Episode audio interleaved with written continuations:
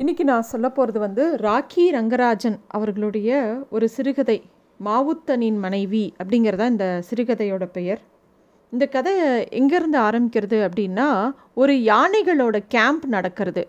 அங்கே வந்து அந்த கேம்புக்கு இன்சார்ஜ் வந்து டாக்டர் பட்நாயக் அப்படிங்கிறவர் தான் அந்த கேம்புக்கு இன்சார்ஜ். அவர் வந்து ஒரு அறிவிப்பு கொடுக்குறார். என்ன அப்படின்னா ஜிங்கா அப்படிங்கிற ஒரு யானையை யார் போய் பிடிச்சின்னு வராங்களோ அவங்களுக்கு ஐநூறுரூபா பரிசு அப்படின்னு சொல்லியிருக்கார். இந்த ஜிங்காங்கிற யானைக்கு மதம் பிடிச்சி காட்டுக்குள்ளே திரியறது அப்படின்னு சொல்லியிருக்காங்க. அதனால் யார் யார் அந்த ஜிங்காவை பிடிச்சின்னு வராங்களோ அவங்களுக்கு ஐநூறுரூபா பரிசு அப்படின்னு அறிவிச்சிருக்காரு அந்த டாக்டர் பட்நாயக். அப்போ ஒரு இளம் பெண் அவள் வந்து கேட்குறா ஜிங்காவை நான் போய் பிடிச்சின்னு வந்தால் எனக்கு அந்த ஐநூறுரூபா பரிசு தருவீங்களா? அப்படின்னு கேட்குறார் இவருக்கு ரொம்ப ஆச்சரியமாக இருக்குது யார் நீ போய் பிடிச்சின்னு வர போறியா? அப்படின்னோடனே ஆமாம் நான் போய் பிடிச்சின்னு வரப்போறேன் போகிறேன்னே உனக்கு உயிர் மேலே ஆசை இல்லையா அப்படின்னா அதெல்லாம் எனக்கு தெரியும். நான் என் உயிரை காப்பாற்றிக்க எனக்கு தெரியும். நான் போய் கூட்டின்னு வந்தால் அந்த யானையை நீங்கள் எனக்கு பணம் தருவீங்களா மாட்டிங்களா அப்படின்னு அவள் கேட்குறா கண்டிப்பாக தருவேன் தாராளமாக தருவேன் போய் கூட்டின்னு வா அப்படிங்கிறாங்க. அவ்வளோதான் அப்படின்னு சொல்லிட்டு அந்த பொண்ணு அந்த இடத்த விட்டு டக்குன்னு கிளம்பி போயிடுறா. ஒரே வேகமாக கிளம்பி போயிடுறா. இந்த மலைநாட்டு பெண்களுக்கு தான் எவ்வளோ தைரியம். பேச்சுலேயும் சரி நடத்தையிலையும் சரி எல்லாத்துலேயுமே நறுக்கு தெருக்குன்னு இருக்காங்களே அப்படின்னு யோசிச்சுட்டே இருக்காரு அந்த டாக்டர் பட்நாயக். கொஞ்ச நேரம் அப்படியே சுற்றி பார்க்குறாரு நிறைய பேர் கும்பல் கும்பலாக உட்காந்து பேசின்னு இருக்காங்க. அது கேம்ப் இல்லையா? நிறைய மாவுத்தர்கள் அங்கே இருக்காங்க. எல்லாரும் பேசின்னு இருக்காங்க. கொஞ்ச நேரம் யாருமே பேசலை. அப்புறம் டாக்டரே சொல்கிறார் பாவம் அந்த பொண்ணு. தானே போய் வழியே போய் மாட்டிக்கிறது. அப்படிங்கிற மாதிரி அவர் கவலைப்படுறார். உடனே அங்கே கூடியிருக்கிற அந்த மாவுத்தர் சமூகத்தோட தலைவர் கிச்சோ அப்படிங்கிறவர் சொல்கிறார் அந்த பொண்ணை பற்றியா கவலைப்படுறீங்க? டாக்டர் அவள் ரொம்ப கெட்டிக்காரி துணிச்சல்காரி. அவள் அவளை பற்றிலாம் நீங்கள் கவலைப்படாதீங்க. அப்படின்னோடனே என்ன நீ இப்படி சொல்கிற அப்படின்னு பட்நாயக் டாக்டர் கேட்குறார் அவள் யார் தெரியுமா? அவள் வந்து குல்ஜாரியோட பொஞ்சாதி அவ. அப்படிங்கிறார். உடனே பட்நாயக்கு ரொம்ப ஆச்சரியமாக இருக்குது அந்த குல்ஜாரி யார் தான் அவர் தான் அந்த ஜிங்காங்கிற யானையோட மாவுத்தன். அவனோட மனைவி தான் இந்த பொண்ணு. அவருக்கு ரொம்ப ஆச்சரியம். அப்படியா குல்ஜாரி கல்யாணம் ஆகி கல்யாணி கல்யாணம்லாம் ஆயிடுதா அப்படின்னு யோசிக்கிறாரு. அந்த கானகமே ரொம்ப இருட்டாக இருக்குது கூடாரங்கள்லாம் எல்லாரும் விளக்குகள்லாம் ஏற்ற ஆரம்பிச்சிட்டாங்க. இரவு சாப்பாடுலாம் முடித்து அவங்கவுங்க அவங்கவுங்க இடத்துக்கு போயின்னு இருக்காங்க எல்லாரும் கிளம்பி போகிறாங்க ஒரு பக்கம் யானைகளோட பிளிரல்கள்லாம் கேட்குறது ஒரு பக்கம் ஒவ்வொருத்தராக அவங்கவுங்க வேலையை பார்த்துன்னு அவங்கவுங்க கூடாரத்துக்குள்ளே போயிட்டுருக்காங்க அப்போ டாக்டர் மட்டும் தனியாக இருக்கார். அவரும் தன்னோட கட்டில் எடுத்து போட்டுட்டு அவரோட ரூம்குள்ளே அவரோட அதாவது அவரோட டென்ட்டுக்குள்ளே போகிறதுக்கு கிளம்புறார்.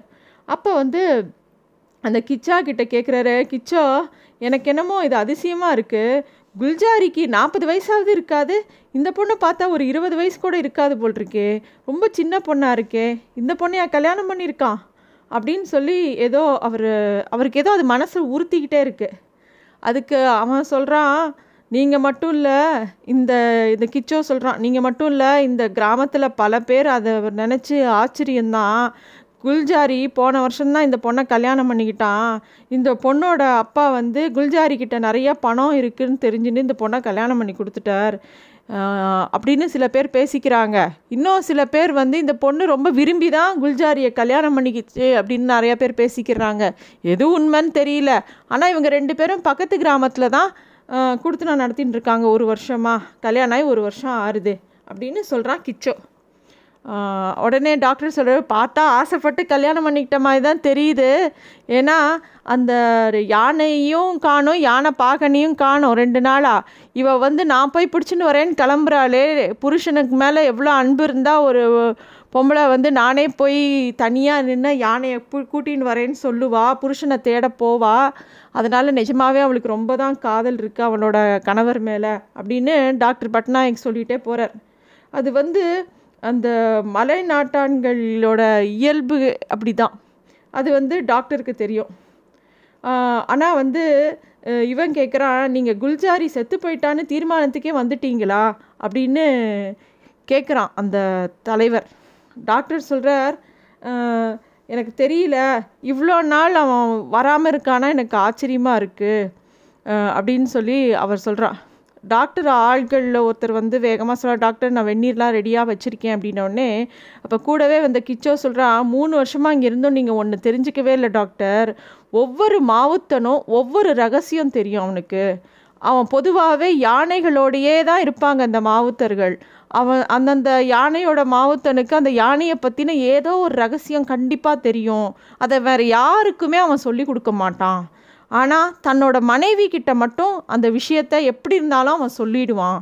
அந்த மாதிரி ஒரு வேளை குல்ஜாரி வந்து சொல்லியிருக்கலாம் இல்லையா? அவனோட மனைவி கிட்ட அந்த யானையை பற்றி அதனால் அவளுக்கு அந்த தைரியத்தில் தான் அவள் போகிறா ஜிங்காங்கிற யானையை பற்றின விஷயம் கண்டிப்பாக அவன் சொல்லி கொடுத்துருப்பான் அவனோட மனைவிக்கு அப்படின்னு அந்த இவன் சொல்கிறான் கிச்சோ. அப்படிங்கிறியா? அப்படிங்கிட்டு டாக்டர் ஏதோ யோசனையாகவே இருக்கார். அந்த முகாமில் நிறையா ஆட்களும் யானைகளும் அங்கேயும் இங்கேயும் மாவுத்தர்கள் வந்து அவங்கவுங்க யானையை அதட்டின்ட்டு ஒரு சில இது முரண்டு பிடிச்சின்னு இப்படியே போயின்ட்டுருக்கு டாக்டர் போய் குளிச்சுட்டு சாப்பிட்டுட்டு என்னமோ ஆழ்ந்த சிந்தனையில் இருக்கார். அவருக்கு ஏதோ யோசனையாகவே இருக்குது அவருக்கு திருப்பி திருப்பி அந்த ஜிங்காங்கிற யானையை பற்றின நினப்பாகவே இருக்குது மூணு நாளைக்கு முன்னாடி குல்ஜாரி ஜிங்காவை ஓட்டின்ட்டு போனான். இர சாய ராத்திரிக்கு மேலே மேய்ச்சலுக்கு போகிறேன்னு சொல்லிட்டு போனான். மறுநாள் காலம்புற ஜிங்காவும் வரல குல்ஜாரியும் வரல. குல்ஜாரி வீட்டுக்கு ஆள் அனுப்பி விசாரித்தா அவர் அங்கேயும் வரல அப்படிங்கிற விஷயம் தெரியறது. எங்கெல்லாமோ ரோந்து போய் பல கோஷ்டிகளை போய் தேட சொல்கிறார் காட்டுக்குள்ளே குல்ஜாரியை காணவே காணும் எங்கேயுமே. ஆனால் ஒரு விஷயம் மட்டும் தகவல் மட்டும் கிடச்சிது என்னென்னா ஜிங்கா மட்டும் மதம் மதம் பிடிச்சி ஆங்காரத்தோட அந்த மலைக்குள்ளே கண்ணாபின்னான்னு காட்டுக்கு அங்கேயும் அங்கேயும் சஞ்சரிச்சுன்னு இருக்கு அதை யாருனாலையும் அடக்க முடியாது. ரொம்ப வெறி பிடிச்சி அலையிறது அப்படிங்கிற ஒரு விஷயம் மட்டும் டாக்டர்கிட்ட வருது. டாக்டர் வந்து ரொம்ப பொறுத்து பார்க்குற சரி அதுவே திரும்பி வருமா? இல்லை அவன் தி திரும்பி வருவானா? என்ன ஆச்சு? அப்படின்னு யோசிச்சுட்டே இருக்கார். அந்த யானைகள் எல்லாமே அதுங்களுக்குன்னு ஒரு விதமான ஒரு இது உண்டு. அது என்ன பண்ணுன்னா அது மாவுத்தனுக்கு மட்டும்தான் கட்டுப்படும். அவன் மேலே தான் ரொம்ப நம்பிக்கை வச்சுருக்கோம். நேற்று டாக்டர் வந்து அந்த கிச்சா கிட்ட பேசும்போது இப்படி நம்மக்கிட்ட இருந்து தப்பிச்சு போன யானை காட்டுக்குள்ளே போய் அதுவே சமாதான மதம் பிடிச்சி அலைஞ்சின்னு இருக்கு. சரி எதுவே சமாதானம் ஆகி அங்கே சாதாரணமாக வாழ ஆரம்பிச்சிருந்தா அது சரியாக வராது. நம்மளோட கூட்டத்தோடு வாழ்ந்த யானை திருப்பி காட்டுக்குள்ளே போய் அதனால் வாழ தெரியாது அப்படின்னு ஒரு கவலையில் இருக்கார். இந்த விஷயத்த டாக்டரும் அந்த மாவுத்தலோட தலைவர் கிச்சோவும் பேசிகிட்டே இருக்காங்க. என்ன பண்ணால் அந்த யானை எப்படியாவது நயமாக கூட்டின்னு வந்துடணும் நம்ம காட்டில் விட்டு வைக்கக்கூடாது பக்கத்தில் இருக்கிற சுற்றி இருக்கிற கிராமத்துக்கும் அதனால் நிறைய ஆபத்து வரும். இப்படிலாம் அவங்க பேசிகிட்டே இருக்காங்க. அப்போ தான் இந்த டாக்டர் இந்த மாதிரி ஒரு அறிவிப்பை விற்க அறிவிக்கிறார். அதாவது ஐநூறுரூபா கொடுக்குறேன். யார் வந்து அந்த யானையை பிடிச்சின்னு வந்தாலும் அப்படின்னு சொல்லும்போது தான் இந்த பெண்மணி வந்து நான் போய் கூட்டின்னு வரேன்னு கிளம்பி போயிருக்கான் ஆனால் ஒன்று ஜிங்காவை நயமாகவும் எந்த ஒரு தீங்கும் அதுக்கு வர வைக்காமல் கொண்டு வரணுங்கிறது டாக்டரோட ஆசை. ஏன்னா ஜிங்கா ரொம்ப அழகான யானை அறிவான யானை நல்ல பலம். அந்த மாதிரி ஒரு புத்திசாலியான யானையை டாக்டர் பார்த்ததே கிடையாது. அதனால் அதை கொல்லக்கூடாது. ரொம்ப அக்கறையோடு அதை திருப்பி கொண்டு வரணும். எந்த மாவத்தினும் தான் உயிரை போக்கிக்கிறதுக்கு விரும்பலை. அந்த ஜிங்கா முன்னாடி போகிறதுக்கு எல்லாருக்குமே பயம். ஜிங்கா குல் குல்ஜாரியை தவிர வேறு யார்கிட்டேயும் அடங்காது. ரொம்ப திமிர் பிடிச்சி திரியும் அந்த யானை. அன்றைக்கி காலையில் அந்த டாக்டர் அந்த பரிசு இது பண்ணோன்னே இந்த பொண்ணு வந்து சொன்னது வந்து அவருக்கு திருப்பி திருப்பி ஏதோ நெருடலாகவே இருக்குது டாக்டருக்கு. அதுக்கப்புறம் யாருமே முன் முன் வரல ஜிங்காவை பிடிக்க. இந்த மாதிரி இருக்கும்போது இந்த பொண்ணு மட்டும் எப்படி தைரியமாக போகிறா குல்ஜாரி அவளுக்கு அந்த ரகசியத்தை சொல்லி கொடுத்துருப்பானா? எப்படி அந்த யானையை அடக்கணுங்கிறத சொல்லி கொடுத்துருப்பானா? அப்படின்னு கவலையாகவே யோசிச்சுட்டே இருக்கார். அப்புறம் என்ன பண்ணுறார் அன்றைக்கி ராத்திரி சாப்பிட்டு முடிஞ்சோடனே டார்ச் லைட் எடுத்துட்டு கைத்தடியும் எடுத்துட்டு கிராமத்தை நோக்கி நடந்து போயிடுறார். மறுநாள் க ரெண்டு மூணு நாள் ஆறுது ஜிங்காவும் வரல. குல்ஜாரியோட அந்த இளம் மனைவியும் திரும்பி வரல. அப்போ தான் வந்து நான் சொன்னபடியாக எடுத்து குல்ஜாரி போகிற வழியில் அவன் மனைவியும் போயிட்டான் அப்படின்னு சொல்லி டாக்டர் வந்து ரொம்ப வருத்தப்படுறார். அவர் அவர் அப்படி சொன்னதுக்கு எந்த ஆதாரமும் இல்லைன்னு அவர் அப்படி சொல்கிறார் அந்த சிறு சின்ன சமூகத்துக்கு தெரியும் என்ன உண்மை நடந்திருக்கும் அப்படின்ட்டு. எல்லாரும் ஒருத்தர் ஒருத்தர் பாவம் அப்படிங்கிறேன் ஏன்னா இந்த மாதிரி யானை மதம் பிடிச்சி அலைஞ்சு மாவுத்தனை காணும்னா கண்டிப்பாக அது அவனை கொண்டு இருக்கும் இல்லை அவன் செத்து போயிருப்பான் ஏதோ அவனுக்கு நடந்திருக்கும் தீங்கு நடந்திருக்கும். அவன் மனைவியும் தேடி போய் எங்கேயா மாட்டின்னு இருப்பாங்கிற கவலை தான் எல்லாருக்கும். திடீர்னு டாக்டர் ஒரு நிமிஷம் எழுந்து நிற்கிறார் இன்றைக்கி நான் போகிறேன் வரும்போது ஜிங்காவோட தான் வரப்போகிறேன் அப்படின்னு ரொம்ப தீர்மான குமான குரலில் சொல்லிட்டு கிளம்பி போகிறார் எல்லாரும் அவரை தடுக்கலான்னு பார்க்குறாங்க ஆனால் யாருனாலையும் அவரை தடுக்க முடியல. கிச்சோவும் ஒன்றுமே சொல்லலை. ஏன்னா அவருக்கு தெரியும் டாக்டர் ரொம்ப பிடிவாத குணம். அதுவும் அவருக்கு அந்த யானை மேலே ரொம்ப ஈடுபாடு. அதனால் அவருக்கு விஷயம் தெரியும் அப்படின்னு அவனும் பேசாமல் இருந்துடுறான் டாக்டர் கையில் ஒரு ஈட்டி எடுத்துகிட்டு நேராக அந்த காட்டுக்குள்ளே போகிறாரு இந்த மூணு வருஷ காலத்தில் தன்னோட அன்பால் அந்த சமூகத்தையே தம் பக்கம் ஈர்த்திருக்கார் அந்த டாக்டர். அதனால் எல்லாருக்குமே டாக்டர் மேலே ரொம்ப மரியாதை அன்பு எல்லாமே உண்டு. டாக்டர் கிளம்பும்போது ஒரு நல்ல மத்தியானம் வேலை அவர் கிளம்பி போகிறார் இருட்டுற சமயத்துக்கு திரும்பி வரார். கூடாரமே ரொம்ப கரகோஷத்தோட பயங்கர சத்தமாக சத்தம் போடுறாங்க. ஜிங்கா ஜிங்கா டாக்டர் வரார் வரார் அப்படின்னு ஜிங்கா வருது ஜிங்கா வருதுன்னு. எல்லாருக்கும் ஆச்சரியம். ஜிங்கா மேலே சவாரி செஞ்சுட்டு வரார் டாக்டர். யாருனாலையும் இந்த ஆச்சரியமே தாங்கிடல ஒரு மதம் பிடிச்ச யானை காணாமல் போன யானை யாருனாலையும் கண்டுபிடிக்க முடியாத யானை மேலே ஏறிண்டு இந்த டாக்டர் வராரே அப்படின்னு எல்லாருக்கும் ஆச்சரியமாக இருக்குது மாவுத்தர்கள்லாம் ஓடி வர்றாங்க.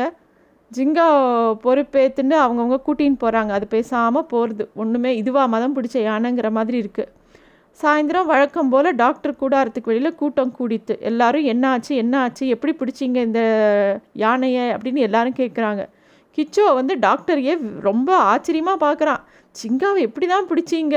அப்படின்னு கேட்டோடனே டாக்டர் எல்லாரையும் பார்த்து சிரிக்கிறார். சொல்கிற ஜிங்காவை பிடிச்ச கதையை சொல்கிறதுக்கு முன்னாடி உங்களுக்கு இன்னொரு தகவலை சொல்லணும் அப்படின்னு சொல்லிட்டு எல்லாரும் அவர் முகத்தையே உத்து பார்த்துன்னு இருக்காங்க.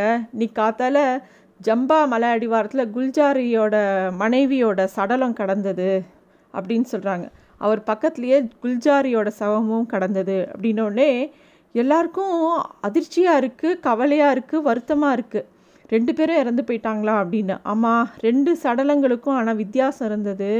குல்ஜாரியோட உடம்பு வந்து இறந்து போய் ஒரு வாரம் ஆயிடுச்சு. ஆனால் இந்த மனைவி அவனோட மனைவி நேற்று தான் இறந்து போயிருக்கா. ரெண்டு பேரோட உடைய உடல்களும் அடையாளமே தெரியாதபடி செதஞ்சு இருந்தது அப்படின்னு டாக்டர் சொல்கிறார் குல்ஜா எல்லாரும் வந்து குல்ஜாரியை நினச்சி ரொம்ப வருத்தப்படுறாங்க அழறாங்க. எல்லாருக்கும் அவன் எவ்வளோ ஒரு நல்ல உழைப்பாளின்னு தெரியும். அந்த கூட்டத்துக்கே அவன் தான் தந்தை மாதிரி இருந்தான். அவனுடைய தீரமும் இறக்க சந்தனையும் யானையை பற்றின அவனுக்கு இருந்த அறிவும் எல்லாருக்குமே அவனை அவன் அவன் ரொம்ப அவனோட இழப்பு ரொம்ப இழப்பு ரொம்ப வருத்தமாக இருந்தது. டாக்டர் திருப்பியும் சொல்ல ஆரம்பித்தார் கிச்சோ நீ சொன்னது க சரிதான். ஜிங்காவை அளக்க அளக்க ஒரு வசிய சக்தி இருக்குது அதை கொண்டு தான் இந்த ஜிங்காவை நான் பிடிச்சேன் அப்படின்னோடனே என்ன அப்படின்னு எல்லோரும் கேட்குறாங்க கண் இருந்தால் போதும் கிச்சோ. ஜிங்காவை மடக்க. பார்வையற்ற தீட்சண்யமற்ற கண்ணல்ல. சக்தியும் தீர்க்கமும் இருக்கிற கண்ணால் தான் அந்த ஜிங்காவை அடக்க முடியும். சும்மா நின்றுண்டு அதையே உத்து அதோட கண்களை பார்த்தோன்னா அந்த தீட்சண்யத்தை தாங்க அந்த யானையால் தாங்க முடியாது.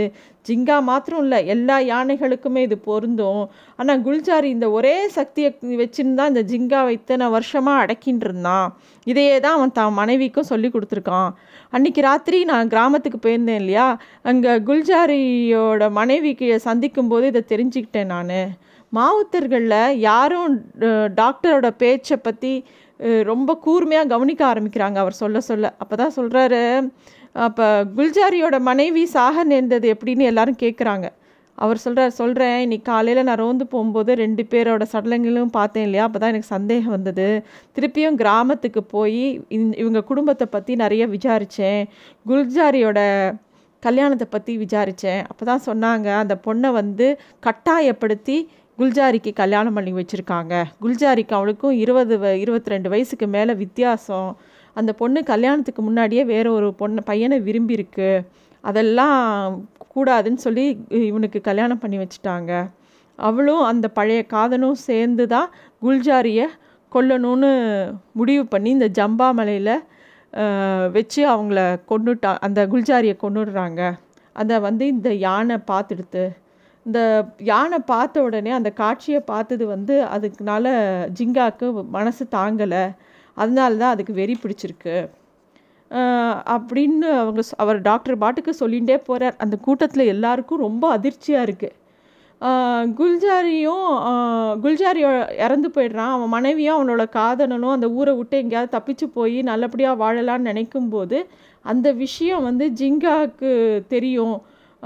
அது ஆனால் அவகிட்ட வந்து பணம் இல்லை. நான் இந்த மாதிரி ஒரு அறிவிப்பு அறிவித்தோடனே எப்படியா இந்த காசை வாங்கி ஜிங்காவை பிடிச்சி கொடுத்துட்டு அந்த காசை வாங்கிட்டு எங்கேயாவது போய் வேறு இடத்துல வாழலான்னு அவள் முடிவு பண்ணிட்டு தான் அவள் போய் ஜிங்கா முன்னாடி நின்று அந்த வசியமாக பார்க்கணுன்னு பார்க்குறா. ஆனால் ஜிங்காவுக்கு வந்து அந்த வசியத்தை விட அவனோட முதலாளி உத் விஸ்வாசம் ரொம்ப ஜாஸ்தி இருந்ததுனால அவளையும் அடித்து கொண்டுடுத்து அது. அதனால் அடித்து கொன்னது மட்டும் இல்லாமல் அது கொன்னது வேறு இடம். ஆனால் தன்னோட முதலாளிக்கு தெரியணும்னு சொல்லிட்டு அந்த சடலத்தை இழுத்துன்னு வந்து அவன் முதலாளி பக்கத்துலேயே போட்டுட்டு அமைதியாக அங்கேயே இருந்தது.